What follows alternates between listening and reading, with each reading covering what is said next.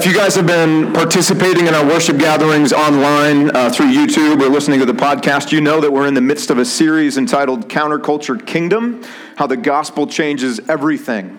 You also know that this series is rooted in Matthew chapter 5, where we encounter the Beatitudes, which are the opening to Jesus' Sermon on the Mount. Now, these short statements that we encounter in the Beatitudes are the primary values or ethics, if you want to use that word, of Jesus' kingdom.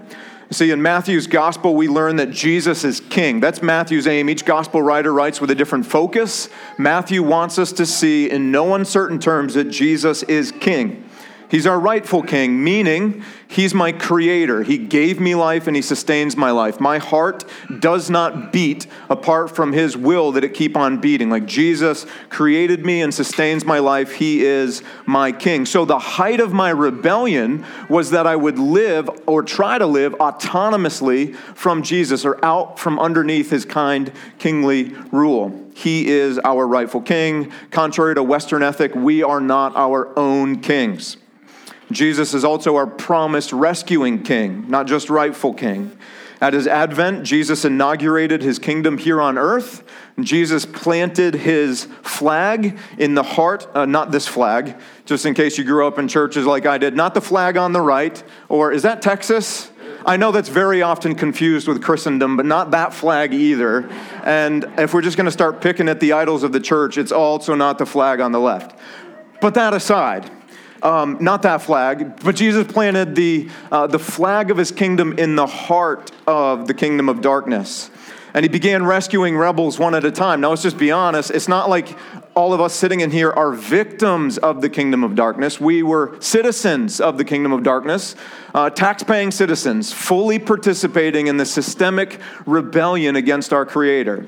Um, certainly, we were victimized by it as well, but we were also complicit in that rebellion. So, Jesus wasn't just rescuing and restoring victims of the rebellion, Jesus was re- rescuing and restoring active participation or active participants in that rebellion, namely you and me. No one deserves the rescue. Uh, the kingdom of God does not exist for good people, it exists for broken people who have rebelled and need redemption. And Jesus gives rescue rebels new life. He gives them new standing with God, right? We go from enemies of God to sons and daughters adopted in by grace.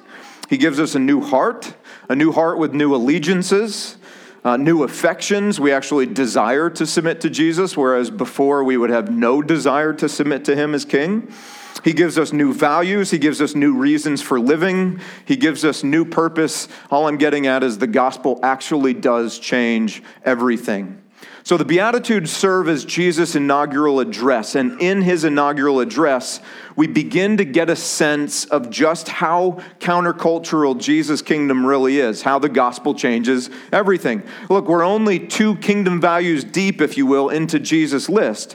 But already we've seen these two statements. Here was the first primary value Blessed are the poor in spirit. Contrary to our cultural values, Jesus does not say, Blessed are the self made or self sufficient or the strong or the self satisfied. Jesus says, Blessed are those who need. Blessed are those who see their need. Blessed are those who confess their need, who agree with Jesus that they are needy. And blessed are those who satisfy that need in Jesus.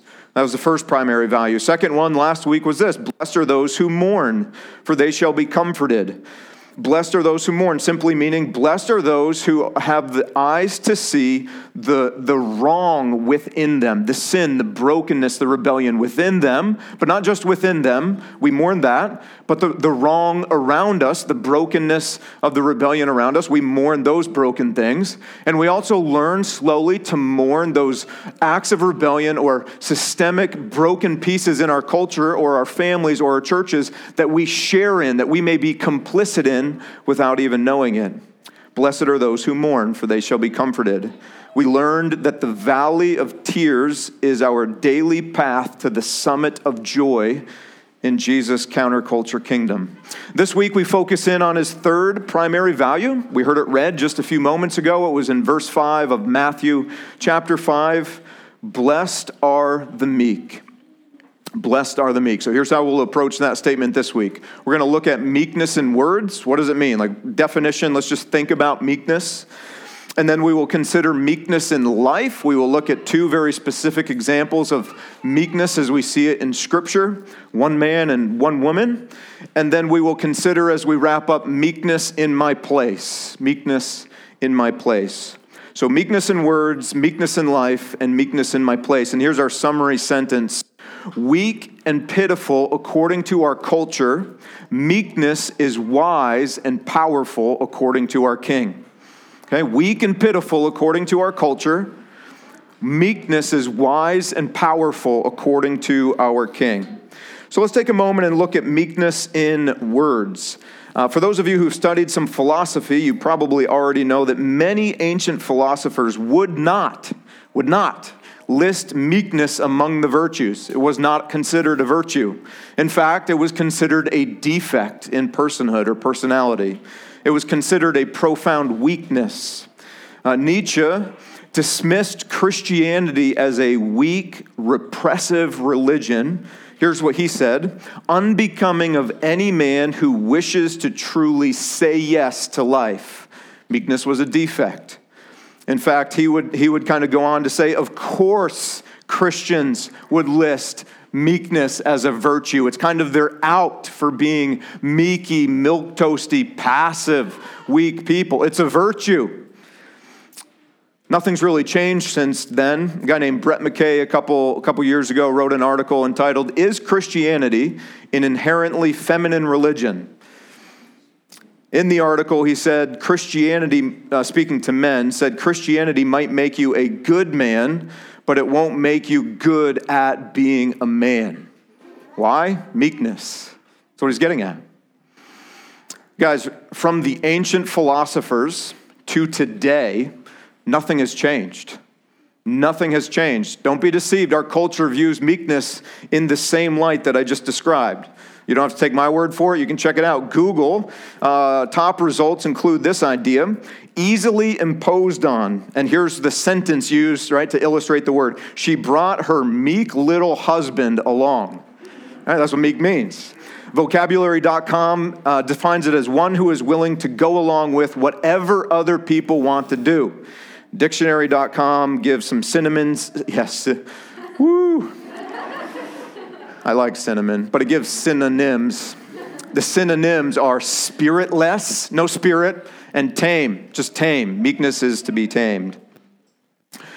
Guys, our king, however, lists meekness at the top of his list for his kingdom's primary values. It's number three. He says, People who are meek are blessed. I approve of them. And what is weak and pitiful according to our culture is wise and powerful according to me and in my kingdom. It is a primary ethic. So let's consider some biblical usage and themes now that we've browsed the internet. In the Greek, the word that we have for meek simply means gentle, humble, and or considerate, and kind of a combination of those words, gentle, humble, and considerate. Martyn Lloyd-Jones defined meekness this way. He said, Meekness is essentially a true view of oneself, expressing itself in attitude and conduct towards others. Meekness is a true view of myself. We could say it this way the person who is truly meek is the person who is amazed daily at how kind God is toward them in spite of their rebellion and in spite of their many remaining rebel tendencies. Guys, the seeds of meekness take root and grow in the soil of daily gospel rehearsal and nowhere else. So Jesus has to be our starting point for any discussion on meekness. He is described throughout the Bible as the meek king. So he is meekness incarnate, he is meekness in human form. Here's what one of the prophets from old, Zechariah, said He said, Behold, your king is coming to you, righteous and having salvation is he humble, same word for meek, humble and mounted on a donkey, on a colt, the foal of a donkey. Look, if anyone deserved to be served, it was our King, it was our Creator, it was Jesus Himself. But He didn't come to be served, He came to serve. He came in meekness and humility. And I love that it points out the fact that He came on a donkey. That's the author saying that Jesus is a King who was inaugurated and deserved to roll up in His entourage of up armored escalades, but instead, He rolled in in His oaky car. Like that's what it says. That's what it means. Like he came to work. He came, the ride he came, the ride he chose for his inauguration screamed about who he was as king. He was a meek servant king who would rescue people through his own work and sacrifice. The car screamed, the donkey screamed meekness. Jesus looks rescued rebels in the eyes and he says to us, I want you to learn from me. We know that's what disciple means, right? When we use the word disciple, it means learner, one who is a lifelong learner of Jesus. And so he looks rescued rebels in the, eyes and he says, I want you to learn from me. Do you know what he wants us to learn? This is Matthew 11 29, where Jesus says, Learn from me, for I am gentle, I'm meek, and I am lowly in heart, and you will find rest for your souls. Jesus says, I want you to learn that. If you're going to be my disciple, I want you to learn gentleness. I want you to learn meekness. I want you to learn lowness for yourself. Augustine said it this way He said, Jesus doesn't bid us learn of him to work miracles and to open the eyes of the blind or to raise the dead, but he would have us learn of him to be meek. Guys, too many of us in mainstream evangelicalism growing up or just cultural Christianity have learned that we need, we need to be world changers, like the weight of changing the world rests on our shoulders. But in order to change the world, Jesus says we don't need to do big things. We don't need to be miracle workers. He didn't teach us how to do miracles. He didn't teach us those kinds of things. Jesus says, No, I'm, I am the hero of the family. I am the world changer. I rescue, I redeem, I restore. And you know how I do that? I do all of that through meek people. I want you to learn to be meek. To be meek, family. Be, like, be a meek family be meek. So, what quality do you suppose qualifies somebody to lead in Jesus' kingdom? Meekness, among others, but meekness is a primary uh, qualification. We see this in 1 Timothy 3, chapter 3, where it describes the qualification of pastors, elders.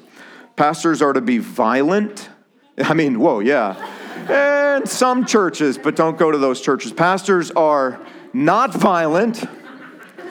Told you I was seeing a counselor but gentle. Pastors are to be meek, not quarrelsome. And then here in 2 Timothy 2.25, any leader in God's family, uh, the language Paul uses there is a servant of Christ. When correcting his opponents, should always do so with gentleness. Man, if there's a word that's appropriate for us today where most debate or disagreements unfold in a public setting, online, which is a terrible place for those conversations anyway. Jesus says all of those conversations should be characterized by gentleness. Now, meekness isn't just for leaders. Jesus desires meekness to characterize every res- rescued rebel and to be a defining cultural quality of his kingdom. Here's an example. James 1:21 says, "Receive with meekness the implanted word." Which is able to save your souls. You know what that means? When Jesus open his, opens his mouth, we're quiet and we listen and we listen to understand and receive and respond. A lot of us in our youth do not posture ourselves before the word or sermons that way. I'll just use myself as an example. I was not meek as a younger man. I'm painfully aware of my meek, meekness deficiencies even now, but as a younger man, I would posture myself before the word to gain knowledge, to win arguments, or beat other people down, or to prove that I was right. And I would listen critically to sermons to pick, pick them apart and find ways that they were wrong or that it could be better, or you just fill in the blank. And if I, if I saw something wrong, I would leave and go somewhere else where I thought it was better. Jesus says to receive with meekness his word, his words. There's more. Galatians 6:1 says, "Brothers, if anyone is caught in any transgression, you who are spiritual, Uh, spiritual doesn't mean better. Spiritual means that you're keeping in step with the Spirit. You're just you're submitting to Jesus.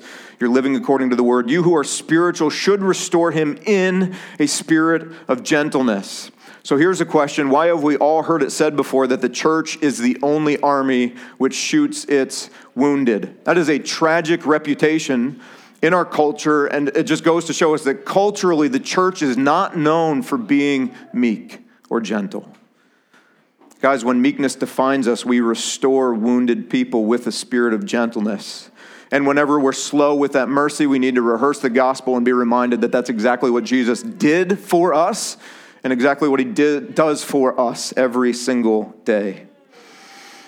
A little bit more on meekness. Meekness is not a personality type. I don't care what tests you've taken, what letters they've assigned to you INTJ, ENTP, USAF, USMC, or what spirit animal those tests associate you with. Like, you got a heart of a panda and a body of a koala. Great. It's great. I don't care what your Enneagram type or wing is or are.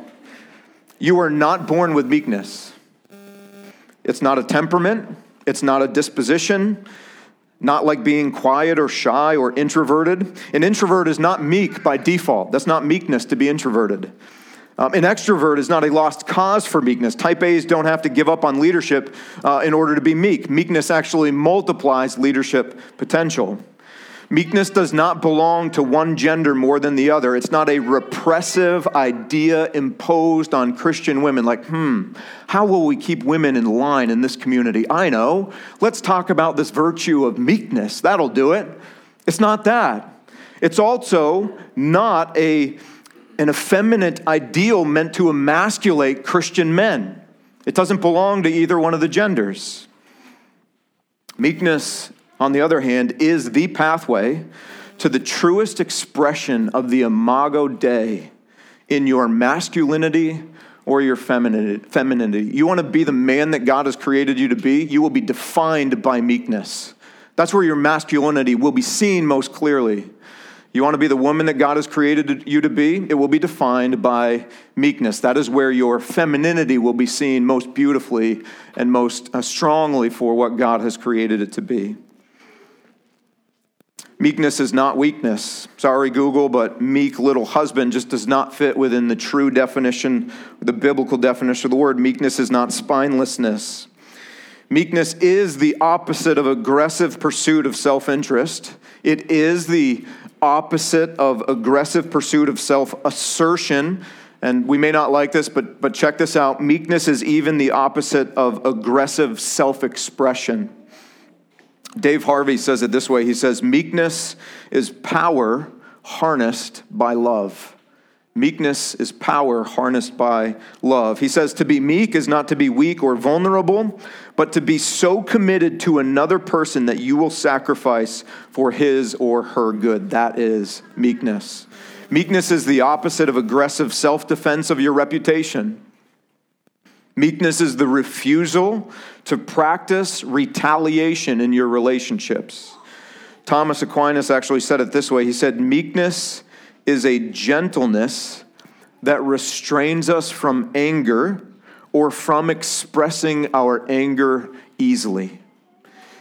Meekness is entrusting everything about my life to Jesus, especially the personal injustices that I face. Now, don't be discouraged. Please keep in mind, meekness is not a natural quality. So, if you are feeling deficient, it's not because you were created that way. Our deficiency is attributed to our rebellion and our brokenness. We are all deficient, don't get me wrong there. But what I'm saying is, don't be discouraged. There's hope for every one of us in the room. And here's the reason for our hope meekness is something that God forms in us. That's why we have reason for hope. Meekness is something God forms in any one of us, no matter how severely deficient we are in meekness. The Bible calls meekness a fruit of the Spirit. And when we see those words, fruit of the Spirit, in the Bible, that simply means this is something that, this is work that God does on our behalf. Like He cultivates these things, He sows the seeds, He causes the fruit to grow. So the Spirit takes responsibility for us. Galatians 5 23 says that the fruit of the Spirit is gentleness or meekness. So when Jesus replaces our rebel hearts of stone, right, he rips them out and he places within us a heart of flesh. Within the heart of flesh are seeds of meekness that will take root and will grow. The Spirit will cause them to grow. So, meekness in you is a sign of rescue. It's a sign that Jesus has rescued you from the kingdom of darkness, and it's also a sign of your citizenship in Jesus' kingdom. But we can't just sit back. The New Testament, the Bible does not allow us to sit back and be like, oh, good, it's just work that God does. I'm good then. I'll just wait until He's got it formed in me. No. Jesus calls us to daily clothe ourselves in meekness. So this is meant to be, remember, back to disciple, learner of Jesus, and he said to you, I want you to learn meekness from me. So this is a daily rhythm where we posture ourselves before him, and this is how it goes in Colossians chapter 3, verse 12. Paul says, Put on then, so he's saying, stop at the start of your day, you need to get dressed with stuff, with, with more than clothes. Put on then, as God's chosen ones, holy and beloved, compassionate hearts, kindness, humility, meekness, and patience. So you ask the question well, I understand how to get dressed physically. Well, most of you understand that. Um, we understand that. Like, how do we clothe ourselves in meekness? So let's not complicated, let's not complicate what should be really simple. We actually see the, the pattern here in the Beatitudes. The Beatitudes show us how to clothe ourselves in any kingdom value at the start of every day. Well, let's just rewind three weeks. What's the first kingdom value? I'm poor in spirit. So the way we clothe ourselves daily is just to show up to our Heavenly Father and say, Dad, here I am again. You know how tragically deficient I am in every area that I'm supposed to be growing in, specifically meekness. I don't have any meekness to put on for myself. Would you please give me today what I don't have? And then you show up the same way tomorrow and the next day, and it's just a lifelong conversation, right? So it starts with poverty in spirit, and it moves to mourning. Father, please show me the ways in which meekness is so deficient in my life. Please show me my blind spots. Please show me how my meek deficient my deficiencies of meekness are impacting and hurting other people and telling lies about you and lies about the gospel. Show me these things and give me a heart that mourns over all of that. And help me to look to Jesus and rely on his spirit. I want to grow in meekness today. That, that, that's all it is. Show up, Dad. I don't have it. I need it. Dad, I need help, and Dad, I even need help mourning. Please clothe me in meekness today. That's it. Like, that's how we do it, and looking to Jesus and relying on His Spirit.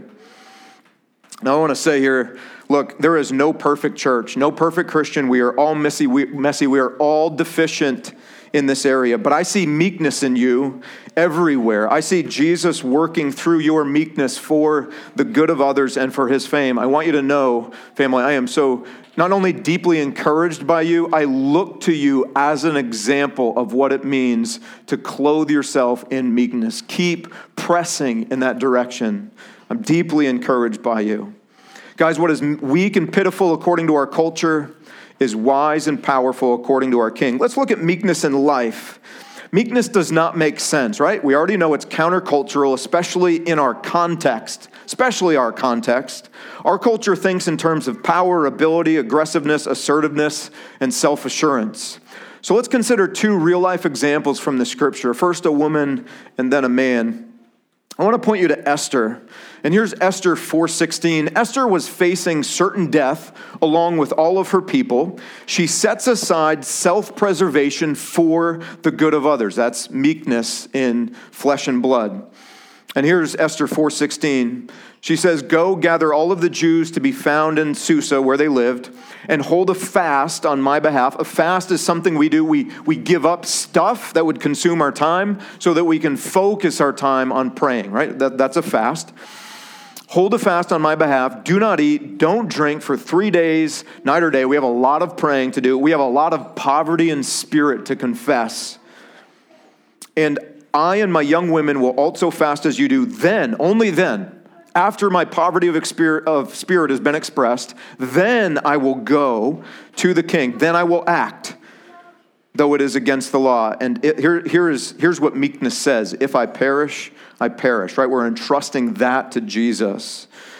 So that's what meekness looks like in real life setting aside my own well being for the good of others, praying before I act to express my poverty of spirit, and then acting. Like it includes the acting, the obeying. It cares about that. And notice she didn't do any of this in isolation. Meekness anchors all of this in community. If we live in isolation, we're not meek. If we live above, from, above or apart from community, we are not meek. We're meek deficient. That's Esther. Here's Moses. Do you know what the Bible says about Moses in Numbers chapter 12? It says, The man Moses was very meek, more meek than all people who are on the face of the earth. How's that for a reputation? Do you know in that same chapter, Numbers chapter 12, that's where um, uh, Miriam and Aaron actually speak against Moses? Like they slander him. They totally, they're related to him and they totally, they totally slander his leadership in front of his people. Do you know what Moses does? He defends himself vigorously. No, actually, he does not defend himself. He doesn't. God judges Miriam and Aaron, and then Moses pleads on their behalf. God, please don't judge them so harshly for what they did against me. Guys, that's weak, that's meekness right there. And if that's meekness, I just like I saw that passage again this week and I thought, man, I am not meek much. If that's what meekness is and does. Um, and I thought I was a little bit meek, and then I read that passage and it just knocked me down a few more. Like, I'm not. How about you? Moses, like Esther, was a great example that meekness is not weakness. Check out the summary of his life. Here's Hebrews 11. Let me just read a few verses 24 to 27. Remember, he's the meekest man apart from Jesus that ever lived. And here's the summary, here's his eulogy. By faith, Moses, when he was grown up, refused to be called the son of Pharaoh's daughter, choosing rather to be mistreated with the people of God than to enjoy the fleeting pleasures of sin. He considered the reproach of Christ greater wealth than the treasures of Egypt, for he was looking to the reward. By faith, he left Egypt, not being afraid of the anger of the king, for he endured as seeing him who is invisible. Did meekness lead? Here's the, here's the meekest man. Was there, do you see any spinelessness? Do you see him being a pushover? Do you see meek little Moses here? No. What we see is this in Moses' life, Meekness holds on to career, status, and power with an open hand. And the defining question of his life was, Where do I serve God best? And it was not in the courts of Pharaoh as a prince, it was in the trenches with the slaves. We also see that meekness chooses to participate in community. Notice it said meekness was with the people of God. Moses was with them for their good and he was patient. We're talking decades Meekness led to decades of Moses living in community with imperfect people for their good and for God's fame. Meekness led to Moses suffering on behalf of Christ because suffering on behalf of God is worth more than any salary, any retirement, any comfort, or any promotion. And Moses was actually set free in his lifetime by meekness. How many of us would have the cojones to walk out of Egypt did I just say that out loud? it's clearly been three and a half months since I've been doing this. How many of us would have the courage to walk out of Egypt away from the king who basically owned his life? Like that was a death sentence for Moses. But Moses was set free from the fear of man. Why? Not because he was courageous. He actually was not. He was meek. And that fear of God, that meekness, set him free from the fear of man. He had no fear of the king. So Moses endured this path of meekness by looking to the reward, the Bible says, as seeing him who is invisible. Guys, if we are to embrace meekness, meekness lived out in everyday life will be the hard road. It will be the harder road.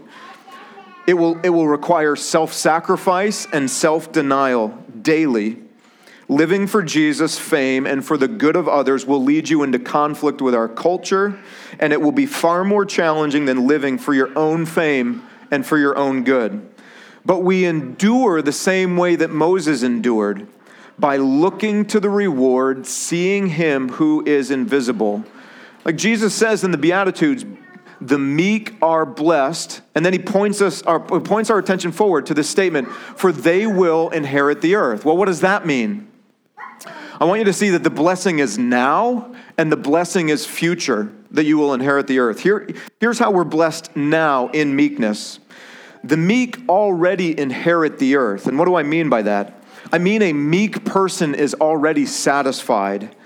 A meek person is content. Meekness liberates you from the poison of self uh, fulfillment and consumerism.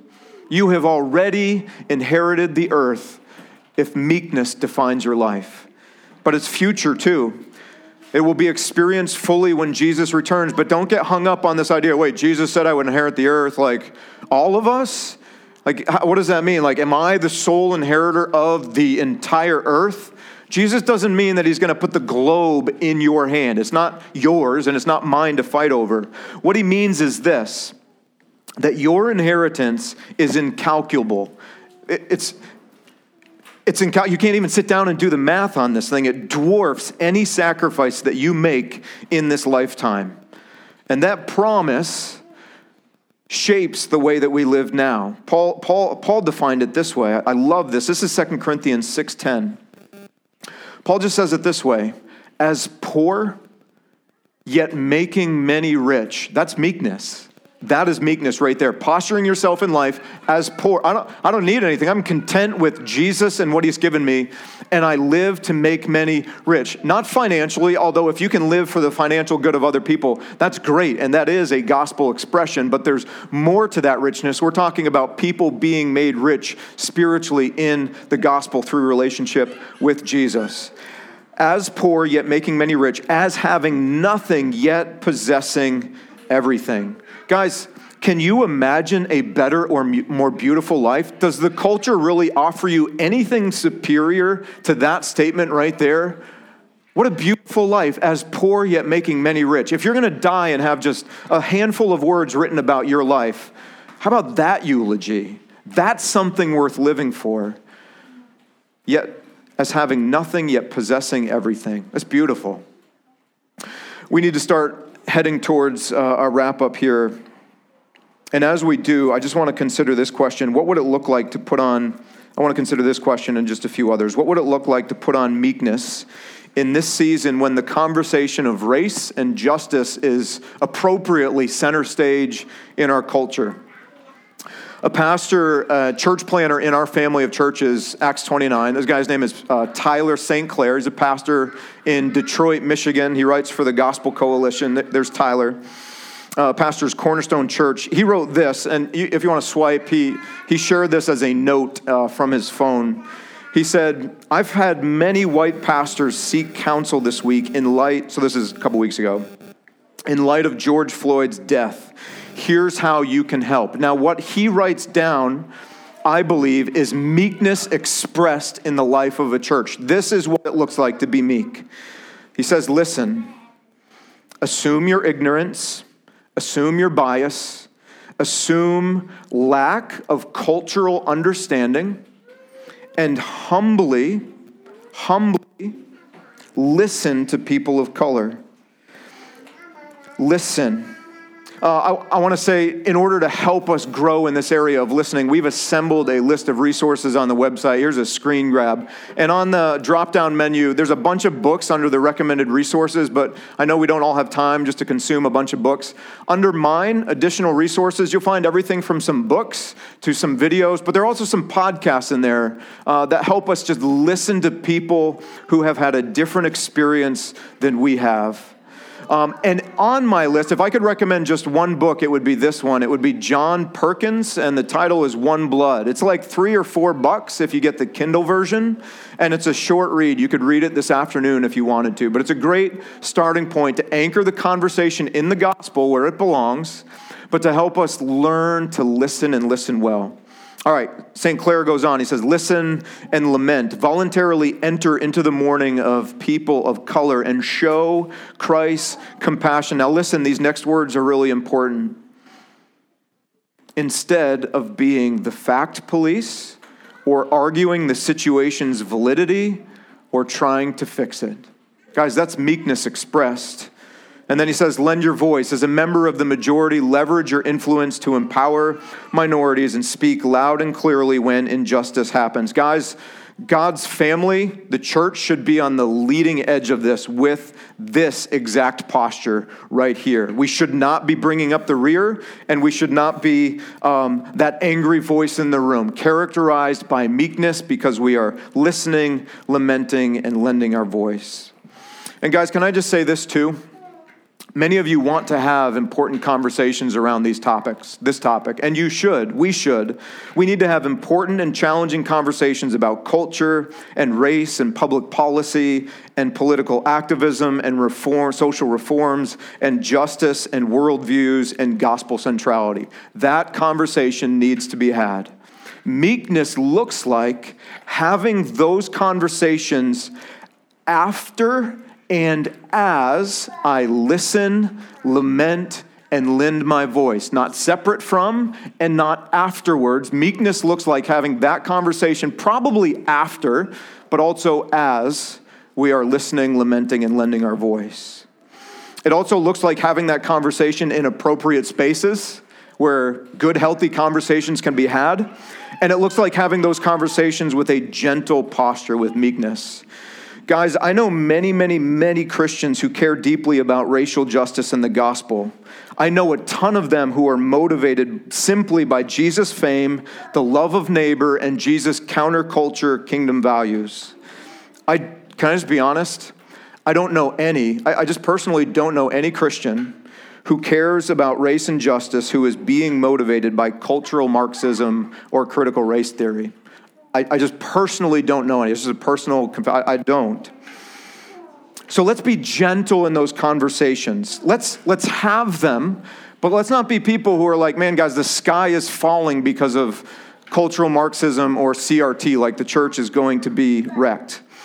Let's have that conversation because there is a risk, but let's just be honest. Uh, cultural Marxism is probably not the most threatening ism in the life of the church. In fact, if we're going to have the conversation, let's just be honest and talk about some of the isms that have proven far more fatal already, like capitalism, consumerism, republicanism, liberalism, conservatism, libertarian, libert, I can't say it, libertarianism. And that's me, and I couldn't even say it. Trumpism, uh, make America greatism. In fact, I would suppose I would propose a different MAGA. How about we start? Here's meekness. We make the gospel great again for myself in your own heart. Like, how about that one? And then after we've done that, let's make the gospel central again in the life of our churches, but that does not precede centrality in our own hearts. We could start there. Uh, nationalism is another ism. There's lots of them. So let's just keep cultural Marxism and CRT in perspective, right, in a long line of other isms. And let's be meek and gentle in those conversations. If you have questions about any of that, I would love to sit down and talk with you and talk about gospel centrality and where these things belong. But better than me, I would actually encourage you, Kyle, are you in the room? Kyle Kleekamp is there he is. Okay. Kyle is one of our pastors, and he, over the last couple weeks, has been doing the hard work of thinking carefully about the importance of gospel centrality and uh, CRT and cultural Marxism and all of those things. He, he, he, he thinks well and speaks well about these things. So um, go see Kyle uh, first and have that conversation with him. All right, guys, we really do need to wrap it now. Moses was a really good leader, he was a great man. His meekness endeared him to his people. The Bible says that when he died, the people of Israel wept for 30 days on behalf of Moses. You and I are going to have funerals where people weep for 30 minutes and then go eat at a buffet. Moses' people wept for 30 days. But, guys, Moses still needed a savior. He's not the hero in the Bible. Moses' people needed someone better. He was the meekest man, but that was not enough. His rebellion kept him, from, kept him from his ultimate rest, and he died short of the promised land. Moses needed a savior, and his people needed a savior better than Moses. And guys, Jesus is that savior. Jesus was and is meekness in our place. Jesus was perfectly meek, and we see that through his perfect obedience to the Father, perfectly obeying on our behalf. Jesus took the judgment for Moses' failure and my failures and your failures in our place. Every moment not marked by meekness in my life, Jesus was judged for. Through his substitutionary life and his substitutionary death on our behalf, Jesus was meekness personified. And so, in our rescue from rebellion and rest for our souls, that is found in Christ and his performance, not in our performance or our attempts at being meek. Let's not get it backwards. Jesus is better than Moses, and that's good news because you and I are just like Moses. He needed rescue, and we need rescue. What is weak and pitiful according to our culture is wise and powerful according to our King. Let's just pray together and ask Jesus to cultivate that in us. Father, we thank you for your grace. We thank you for sending Jesus in our place because we are not meek. And even in our growth now, we are so deficient in our meekness. But Jesus, you were perfectly meek in our place. You satisfied the wrath of the Father against our rebellion through your obedience and through your substitutionary death. And in your resurrection, you give us new life and new hearts. And Father, we just ask now that you would cultivate meekness in our hearts here and in the life and culture of our church family. And we pray this in Jesus' name. Amen.